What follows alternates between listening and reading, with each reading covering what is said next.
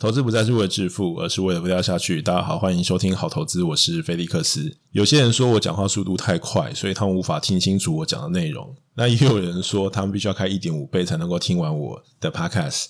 所以其实很难做调整啊，我就是维持一个我自己正常讲话速度。那至于有些人可能在 Clubhouse 上面有听过我，可能会参与一些讨论，那会觉得说我在 Clubhouse 上面的讲话速度跟在 Podcast 的速度有点不太一样啊。当然这是因为第一个 Podcast 是有经过准备的，录音之前呢，其实在脑中会反复过很多遍，就像我去跟客人好去做简报一样。那这个是一个正常在有准备的内容下的一个讲话速度。如果是在 Clubhouse 上面，因为其实社交比较多，那有时候议题跟问题呢，它其实是突然丢过来的，所以你在一边讲一边想的时候，自然讲话速度是比较像聊天，或者是会是一个比较慢的状态啊。所以说，其实这是主要的差异啊。当然。Podcast 我也会做一些后置，会把一些赘词跟过长的空白剪掉，但基本上这就是一个我平常讲话的速度。那如果说你真的觉得太快，那请大家多包涵，因为也有人反映我讲话速度不够快，所以他们必须要快转。好，所以我很难去为了几个人去做一个比较大幅度的调整。今天呢，我想要来。闲聊一下，然后顺便回答一些我在别的理财群组里面碰到的一些问题。当然，也是因为我这礼拜非常的忙，所以让我没有那么多时间去准备一些比较硬核的内容。那我最近在忙什么呢？最近在忙着前进币圈，好，加密货币是一个最近我在忙的事情。那有一个很大的部分，当然是因为币圈有一个非常大的波动。金融圈的人其实要了解币圈的概念，其实并不难。但是实际上呢，你真的要去做一些投资的时候呢，还是需要很多的一些准备。那还更多的时候，其实要考虑这个资讯安全跟安全性的问题。所以在这段期间，也请教了很多的朋友，然后不眠不休也看了很多资料。那当然有些心得，但是呢，我觉得如果说实际上操作上面，我觉得有一些呃很不错的这些想法的话，那也许在节目里面再整理一下，跟大家一起分享。那总之，因为我这礼拜很忙，所以就这礼拜跟大家闲聊，究竟什么时候应该买股票？那今天的节目，我想分成两个部分呢。我觉得呃什么时候买股票？我觉得顺便回答另外一个，我觉得很多人问的问题，就是早是不是关键性的因素？这个早呢，就是呃很早一点的早，因为很多人会说啊，如果我在哪一年买了房子，然后呢，这个就现在就已经不知道值多少钱了，或者是如果我在哪一个时候我就买了股票呢，报到现在，那就不知道值多少钱了。那很多的时候，我们都会去回顾。说历史上的某一个低点，要是我在那个时候做的那些事情，那是不是有一个不一样的命运？那当然了，因为你已经知道这个历史的发展嘛。那你如果能够回到过去改变的时候，你的命运当然是会改变的。但是因为我们无法回到过去，而且我们是事后才会知道那是历史的低点，在那个时候的时候，你的想法绝对不是这样的。所以我觉得，呃，首先先回答这个问题，就是早是不是关键性因素？我认为啦，机会都是给准备好的人。所以，对于那些已经知道这就是低点的人，或者是已经知道这就是投资机会的人，他们其实是早就准备好的。那如果你是没有准备好的话，你在事后来看，那个就是一个幸运。那其实我们在投资里面，其实幸运也扮演了一个很重要的角色。大部分的时候，这个时机呢，是事后你才会知道那是一个最佳的时机。所以，我觉得早是不是一个关键性的因素？我觉得这是一个假的议题，因为你都是事后才会知道。那如果说你是在事情发生的当下就知道那是一个绝佳的投资机会的时候，那是因为你有经过准备，而不是因为你只是靠着一个运气或是一个幸运的时间点去做了某一件事情。所以结论就是，早当然是关键性因素，但那绝对不是一个我们能控制的因素。可是我们能控制的因素是什么呢？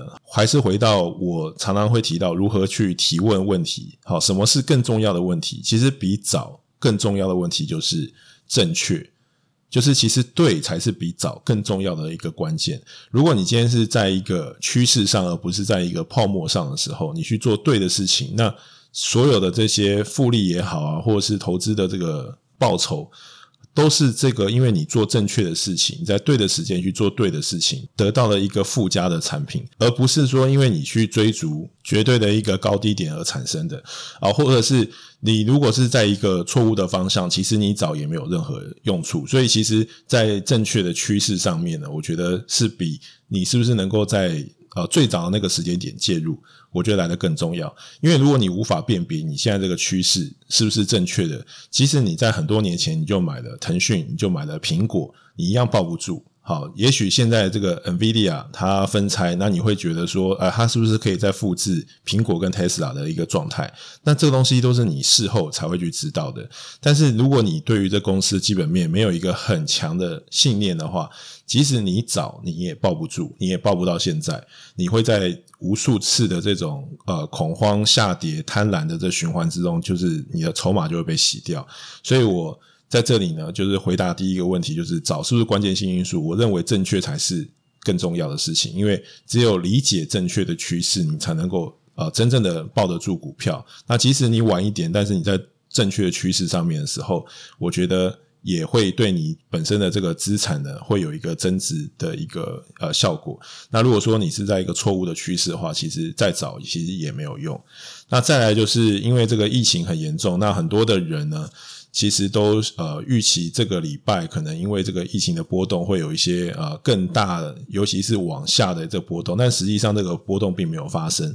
那其实，在周末的时候，我知道这些数字之后，其实我对于这个礼拜预期的，从礼拜一、礼拜二、礼拜三，目前看起来都是完全是按照我自己想的一个剧本去走。但这里不是要自夸，我预测很准啊。其实更重要的是，我这礼拜并没有很大 净值的增长啊！真的有一个很大的一个一部分原因，是因为啊，因为反弹上来之后，其实有很多反弹的并不是我的股票。就是说，这个市场其实你要去看对大的方向，也不是很困难的事情啊。有的时候你在呃大概率的时间，也许你大部分时间都可以看对，但是你能不能赚到钱，那又是另外一回事。就是你的净值，如果你只专注于这种非常小。短时间而随机的波动的时候，其实你常常会发现，你做很多事情都是突然呐、那有的时候，其实也有很多时候是看错，但看对了，但是呃做错了，也有可能时候是看错了，但其实并没有损失钱。所以我觉得这个都很难说。好，我们其实去做这个投资呢，尽可能就是尽量的不去预期的市场。当然，我们对于这个我们的产业的趋势，我们自己是有个预期的，或者是这些公司的获利呢，它能够到什么程度呢？我们是有一个预期的。但是，对于这种短时间而随机的波动，其实我觉得是非常难预期的。就算是预期正确的，那也是猜。那你猜对了之后呢，你是不是能够赚到钱？我觉得也不一定，因为其实有的时候在这个类股轮动的时候，其实很多时候反弹或者是在涨的股票不是你的，即使大的方向你认为。因为这个，你可能很懂这个群众的心理，你可能会对于这个群众心理有一个预期，就是大家看跌的时候就是涨，它涨的时候就看跌。那疫情呢，其实啊、爆发的时候呢，其实有时候看到人数增长，但反而股市是一直往上走的。好，那其实其实从根本的结构来看啊，其实台湾就是跟着国际盘在走，所以国际盘的那个方向性其实远比这个本土疫情对于这个台股的这个影响来得大了很多。好，那再来再回答这个朋友的问题，他在别的这个理财群里面就提问，就是说现在究竟是不是要买股票的时候，还是我应该全部都出掉，还是我应该 all in all out？好，首先 all in 跟 all out 这件事情呢，我觉得本身就是。对于这个自己过分自信的一种表现，因为为什么在什么样情况之下你会 all in 跟 all out 的啊？这个就是因为你自己对于市场有个预期，然后你认为你自己一定是对的。好，如果你觉得市场一定会下跌，你就是全出了嘛；如果你觉得市场一定会上涨，就 all in 了嘛。但是实际上就不可能知道市场真正的一个方向性，所以 all in 跟 all out 呢，我觉得都不是一个非常好的投资态度，它就是一个对于自己过分自信的一种表现。那我觉得再来就是说，问进场点这件事情，我还是这边奉劝大家，就是说，其实你可以做一个主动跟被动的一个投资组合。那如果说你自己在你自己主动的投资部分呢，非常的不确定，都必须要去。仰赖别人的意见，但是你又不可能时时刻刻得到这个人的意见。那我觉得在这样的状况之下，你无法自己做判断。我觉得你还是可以做被动投资，对你来说是比较好的，因为你不但可以参与到这个指数的涨幅，而且呢，你可以心情上面是比较笃定的，可以去做一些比较有。策略性的呃分，比如分批买进啊，分批投入啊，啊这样子的一些策略，它不会耗费你太多的心神。但是如果说你做主动投资，你还是必须要仰赖别人的话，那这时候你就生活品质会很差，而且我觉得可能你的个性也没有那么适合去做主动投资。我觉得这是第一点。第二点呢，回答究竟是不是应该要买股票，我觉得要分两个层面来看啊。如果我们从大势来看啊，其实不管你是做趋势投资也好，或者是你做成长股投资也好，其实啊、大方向是很重要的。那在威廉欧尼尔的书里面有讲，这个覆巢之下无完无完卵。好，就是说大盘在跌的时候，其实百分之九十股票都在跌，所以我们所要注意的就是说，区分现在是空头还是多头。如果大家有注意到我在思考方向的时候呢，其实我就是用不断的用。不同的问题，啊，试着去找出有没有更重要的问题，然后去思建构了我自己的一个思路。那透过回答这些问题呢，我就可以有一些自己的方向。所以其实大部分方向都在大家自己的心中啦。所以其实呃，自己本身的那个学习能力跟回答那问题的能力其实是很强的。就是重要就是说，大家要不断的这个思考。呃，所以。如何区分现在是多头跟空头？好，因为我知道大部分做趋势的人就会说，这个多头做多，好，空头做空，所以这是一个很简单的趋势。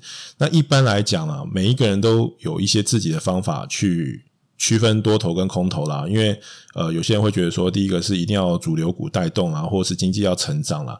那我在这边提供几个，我觉得。市场上比较常用去判断多空头的方法，如果以台股指数呃最高点这个一七七零零来看的话，其实一般哦，美国或者是很多国家空头的定义就是你必须要自高点下跌超过二十 percent，所以台股高点是一七七零零，那如果你是下跌超过二十 percent，也就是要跌到一万四千点以下，那才会进入到一个空头的标准啊。另外一种。呃，大家比较常用的就是比较简单的方式，就是你去看年线的位置。基本上可能像国安基金都要到十年线才会进来护盘啊。但是一般来讲，我们都在看这个股票大势的时候呢，其实年线是一个很重要的指标。其实美国也有类似的说法，就是很多的人他只会在均线两百天的均线以上做多，那其实就相当于呃我们的年线，年线我们是用两百四十天，那年线以上呢？就是做多，那年线以下就做空，所以年线是一个多空的领域的一个指标。如果你去看这个台股的年线，也在一万四千点，也就是说，这个一万四千点不只是从高点跌下来超过二十 percent 的这个关卡，也是年线的一个关卡。那其实，在这一波的修正呢，这个最低点离年线其实还有一段的距离，所以严格来讲，从技术。的角度来看的话，其实不能说是一个呃转为空头的一个现象。然后再加上这个，虽然很多人都说这个升息啊，钱要收回去啊，通膨啊，但是从现在这个方向来看呢，其实当然以疫情的这个全世界的状况来讲，经济要复苏还是需要相当的一段时间。所以就算这个钱要收回去，也不会太快。当然，股市是领先基本面去做反应的，所以大家可能会有一些这个恐慌。但是钱要收回去前提之下。它一定是建立在经济强劲成长的这个前提之下，它才会把这个钱收回去。所以，不管从哪一种方向去看呢，其实现在都还是在一个多头的结构里面。好，既然是一个多头的结构里面，那当然你不在多头的时候买股票，你要在什么时候买股票呢？那如果涨的时候不敢买的时候，跌的时候也没有要买，那你究竟什么时候要买呢？所以你回答这些问题之后，你当然就会知道说。哦，那你现在应该去怎么去做？那至于要买什么样的股票，那就纯粹是看你自己个人的喜好，跟你自己的偏好，还有你自己对于这个产业的研究跟呃认识。那当然，这是从大势去看的方法，但是价值投资的人可能会更从。公司的角度面出发，会觉得说，诶，那这公司的股价已经低于它本身应该有的价值，所以我就应该去做买进。那当然这是另外一种啊，我们常常会讲说，有一种是从上而下的，就是 top down 的啊，就比较宏观的看法。那也有有有一些人是比较微观的，他是从那个 bottom up，从下往上去看这个投资的方向。那如果说你是专注在公司的时候，其实公司的价格低于它公司该有的价值的时候，你就应该去做买进。好，那当然下一个问题就是你要怎么买呢？好，当然你要应该 all in all out 嘛，我觉得那都不会是一个很好的方法。当然你在不知道后面这个波动中期的波动要怎么走的时候呢，当然你只能做的就是分批买进。好，分批买进永远是一个比较理想的进场的方式。当然你可能不会买在最低点，但实际上你也不可能买在最低点，那你也不可能买在最高点，所以分批买进、分批卖出，这都是一个比较好的策略，它可以让你。呃，假如说是一个下跌段，结实如果我们是一个多头的话，表示说它还是会回到呃它原来有的一个轨道。那如果说它是一个短期的下跌段，你刚好分批的时候，你可以把整个用微笑曲线的方式呢，把整个底部的这个筹码都吃掉。但是如果你是 all in 的方式呢，你有可能这个成本或者是你买进去的位置呢，不是那么的漂亮，那你就会对于这个波动的这个忍受度就会变得很小。你就因为你买的贵了嘛，所以你就会容易会发生亏损，那你就会心情上或者是你这个对于波动的忍受度就会变得就是变小很多。好，所以这是一个比较需要注意的地方。那最后就是说，短期之中当然有很多利空，不管是缺水也好，缺电也好，或者是疫情也好，那这种短期的这种消息面的东西，它会造成股价短期性啊更随机的波动。但是你们必须要去想的就是，这些东西是市场上已经知道了吗？还是说这市场上只有你知道呢？如果这个是所有的人都已经知道的时候呢，它有多少的？反应已经在股市里面了，股市是不是已经反映这些情况最坏的状况了呢？我觉得你去思考这些问题之后，你自然就会得到一个你自己的一个答案。那自然你也不会觉得你会有一个很直觉的说，呃，股市要往哪里走，你就去这样做，你就会更。多时间会观察你身边的人、群众、舆论的方向跟股市真正的这个联动的关系，我觉得这会对你很有帮助。所以我最后再整理一下这些关键性的问题。第一个就是找是不是关键性要素，我认为正确的方向才是一个关键性的要素，而不是找。那至于说在那些对的时机做对的事情的人呢，只有两种：第一种是幸运，第二种是他本来就是有准备，那机会就是给准备好的人。那至于说什么时候买股票呢？我觉得第一件事情是必须要回答：现在是多头呢，还是空头呢？如果是多头的时候，涨的时候不敢买，跌下来的时候为什么你也不敢买呢？那你究竟什么时候要去买呢？那如果说你要去买的时候，你要怎么买？你是要分批买，还是要一次买？你有想想过这个风险你要怎么去做承担吗？那如果说你都可以承担那个风险的时候，你在多头市场的时候，多头自然会去做它的工作，让你的资产增值，这不是一个你太需要担心的事情。你所需要担心就是你买到地雷股，或者是随机的短期波动，会让你。呃，造成一个你无法心理上承受的负担，也许你开了杠杆开得很大。好，那如果说短期之中有非常多非产业性或非公司性的利空出现的时候，你该怎么应对呢？那你就要去想这些事情是市场已经知道了呢，还是只有你一个人知道？如果市场都已经知道了之后，它发生了多久？市场反应了多少？那这个舆论跟实际上发生的关系，还有股市这三者联动的这个关系，那你。去多去观察几次，你就会得到一些新的体悟。对于群众心理也好，或者是股价的波动也好，你就会有一些新的认识。那以上就是我今天想要跟大家的分享的内容。节目的最后啊，我想跟大家分享一句话。这句话是出自这个炒股的智慧，是陈江亭写的。那为什么会分享这句话呢？是因为那个有台的这个股败哥呢，他。呃，花了几集的时间去讲这本书，然后呢，我就重新再看这本书。这个跟这本书其实我也还蛮有渊源的，因为其实我非常多年前就有这本书，然后后来我看完之后就觉得说，好像讲一些东西都是大家都知道的事情，所以我就把它卖掉了。后来因为因缘际会呢，我又再重新把这本书买回来之后，就发觉，因为那时候我还太年轻，所以很多东西看不懂，觉得很多东西是 common sense 的东西，但是实际上你在。很多的交易的过程之中呢，你看同样的东西，你就会有一个重新的体会。我觉得这是一本相当不错的书。那在这边，我只想要跟大家分享一句话，我觉得这本这句话写的非常的好，就是呃，重新学习一种思维方式，是用。哲学跟艺术的思维方式来面对不确定，在应用几率分析应对之。我觉得这运用在投资，你要讲炒股也行啊。上面我觉得这是一句非常棒的话。那我在这边跟大家做个分享。那最后就是希望大家都能够保持身体的健康喽。然后呢，这个疫情希望的状况能够得到呃控制。呃，我知道我自己今天这一集讲话感觉就是有点老人啊，就是比较啰嗦一点。我觉得其实我自己觉得我自己没有很老了，但是我很喜欢讲话，就是自称自己是老人。有个很重要原因是因为，因为因为因缘际会，所以我认识了非常多这个年轻优秀的小朋友们。那就是因为这些年轻的人啊，然后还有这个时代的这个演变得太快，我总是觉得我自己学习的速度跟不上这个时代的变化。每天都在学习新的东西啊，虽然非常的快乐，但是也觉得自己的学习的速度也是相当的有限，所以才会一直觉得自己是老人。但其实我没有觉得自己真的非常的老。好，但是今天讲话是唠叨一点。那希望今天的内容呢，对大家呢投资上面还是能够有一些帮助的。如果如果你喜欢今天的内容，不要忘记对我五星订阅加分享。那我们就下周见，拜拜，Love and peace and safe。我是 Felix。